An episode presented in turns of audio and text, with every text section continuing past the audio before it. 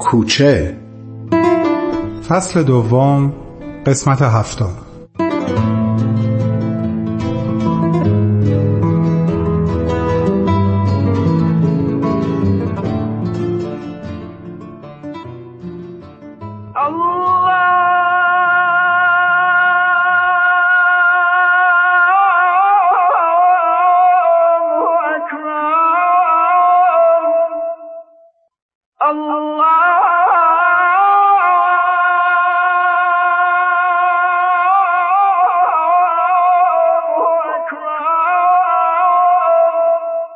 اصلا خوابش نبرده بود که بشه گفت برای نماز صبح بیدار شد. در واقع با شنیدن صدای اذان به خودش اومد و فهمید که تمام شب رو بی اون که لحظه خواب به سراغش بیاد سپری کرده. انگار تمام طول شب در چند دقیقه گذرا خلاصه شده بود و او به قدری در افکار خودش سرگردان بود که اصلا گذر زمان رو احساس نکرده بود.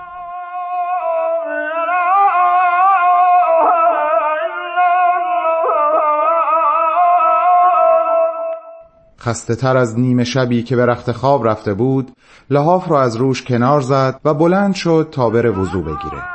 اما مدتها بود که نماز و دعا و نیایشش با استراب و بیقراری همراه شده بود. احساس آدمی رو داشت که سالهای طولانی مسیری رو با اطمینان کامل آمده بود تا به مقصدش برسه و در درست بودن راه هیچ وقت هیچ تردیدی نکرده بود. چون به اونهایی که با قاطعیت بهش گفته بودن که تنها راه رسیدن به مقصدی که می‌خوای بهش برسی همین هست و بس اعتماد کامل داشت.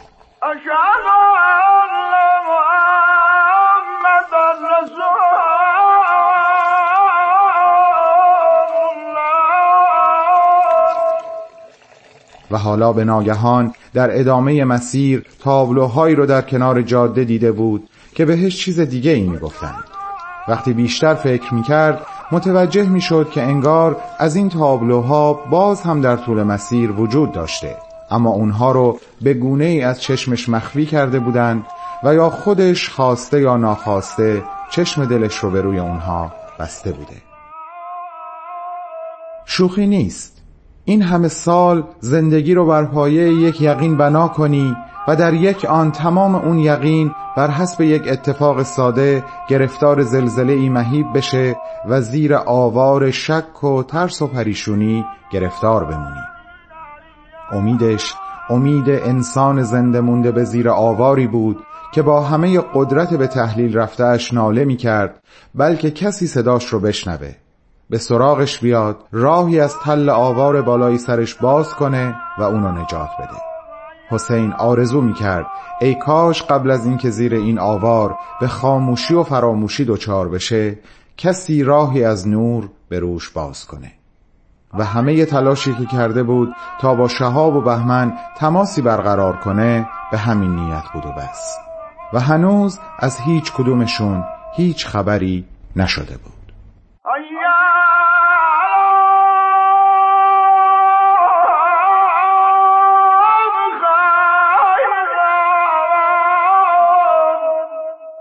سلام بابا جان. تو هم که بیداری؟ سلام بابا صبحت بخیر. آره درسا زیاده. دیشب تقریبا اصلا نخوابیدم. منم همینطور نادر جان. حالم ناخوشه بابا. هنوز ازشون خبری نشده؟ نه تا دیشب که از هیچ کدومشون خبری نرسید کاش می‌دونستم لاقل امشب آقا شهاب میاد قهوه خونه یا نه. قهوه خونه نه پدر من. کافه کافه کوچه. آخ که تو هم چه دل خوشی داری نادر. باشه همون کافه. شوخی کردم به خدا. هر چی دوست داری بگو. من که چه خبری بشه چه نشه میرم سر قرار. توکل به خدا. ولی کاش هم با هم می اومدی نادر. این یک بار دلم نمی‌خواد تنها برم اونجا. حتی دلم نمی‌خواد جای همیشگی بشینم. میگم کاش اصلا یه جای دیگه قرار گذاشته بودیم ها؟ انقدر دلنگرون نباش بابا جان. من هم حال تو رو می‌فهمم هم حال اونا رو درک می‌کنم. حتی اگه فعلا هیچ جوابی به ایمیل های تو ندن حتی اگه امشب شهاب نیاد سر قرار همه اینا قابل درکه. ولی ما ناامید نمیشیم. من کنارتم بابا. باشه امشب میام ولی دیرتر. تا ساعت هشت کلاسم تموم نمیشه. تو ساعت هشت شب کلاس دانشگاه داری نادر؟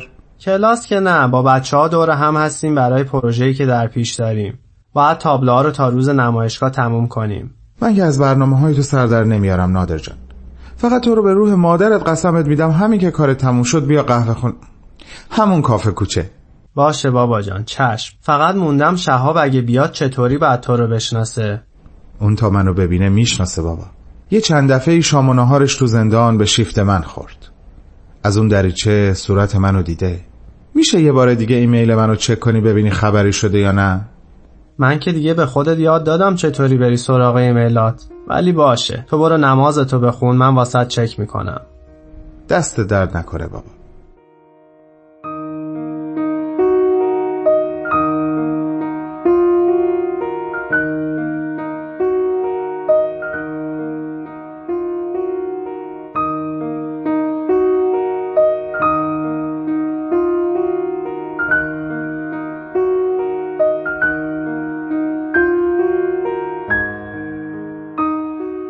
ای کاش اون روز منو به خونتون و اتاق دخترت نفرستاده بودی حاج آقا کهنسال. هی بهت گفتم یکی از خواهرا رو بفرست. این خوبیت نداره من برم اتاق دخترتو بگردم. گفتی به هیچ کس به اندازه تو اطمینان ندارم. گفتی فکر کن اتاق دختر خودته. گفتم حاج آقا من دخترم کجا بود آخه؟ چرا اصلا خودت نمیری بگردی؟ گفتی یه سفر کاری واجب باید برم. دستورش همین الان رسیده. اونقدر واجبه که باید همین الان از دادگاه یه راست برم فرودگاه. دو روزه میرم و برمیگردم. میترسم دیر بشه. می‌خوام اگه چیزی هم هست هر چه زودتر پیدا بشه تا بتونم جلوی ادامه این ماجرا رو بگیرم. بهش شک کردم. گفتم آخه چی شده که یک دفعه به این طفل معصوم شک کردی؟ دخترت مثل فاطمه زهرا پاک و نجیبه. گفتی من که نگفتم به نجابتش شک کردم حاجی. غلط نکنم این با بهایا سر و سری داره. عمرم و پای این طایفه پیر کردم. خوب بوی حرفا و تفکراتشون رو حس می‌کنم. ستاره هم یه مدتی حرفاش همین بو میده. بعدش یهو قافل گیرم کردی و پرسیدی حاجی تو که همیشه راستشو به هم گفتی دیگه. مگه نه؟ ستاره رو هیچ وقت با این دار دسته جایی ندیدی که. مخصوصا تو اون کافه لعنتی. جوابتو ندادم و به جاش گفتم حاج آقا منو معاف کن. من از خانومت شرم دارم. گفتی حاج خانم اگه خونه بود که من تو رو نمیفرستادم بری خونه ما. حاج خانم مسافرته مثل همیشه. اگه بود و حواسش به ستاره بود که اینطوری نمی‌شد. گفتم حالا که هنوز طوری نشده اینطوری میگی حاجی. گفتی پس حرفم و زمین ننداز و برو اتاقشو خوب بگرد ببین چی پیدا می‌کنی. مخصوصا از همون کتابا که از خونه باهایا جمع می‌کنین میارین. گفتم آره می‌دونم. اسمش کتاب روحیه. گفتی آره درست میگی. برو تا دیر نشده حاجی. برو که بد جور نگرانم. ای کاش نرفته بودم. ای کاش این یک بار حرفتو زمین انداخته بودم. همه چی از همون روز شروع شد.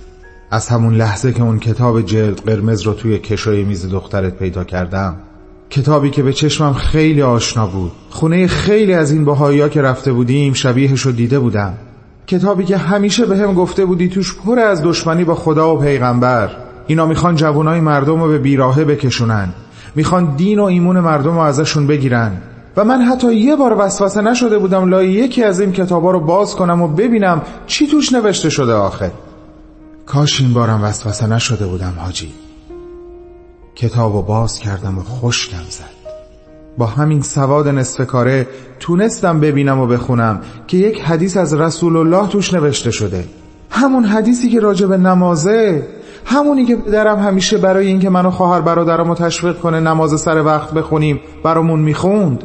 از سلات و مرآت المؤمن بهی یسعد الی السما. نماز نردبان مؤمنه با اون می‌تونه تا آسمون بره. من این حدیث و قبل از سن تکلیف حفظ بودم حاجی. حالا داشتم اونو تو کتاب بهایا می‌دیدم. یعنی همون کتابی که می‌گفتین دشمن دین و خداست.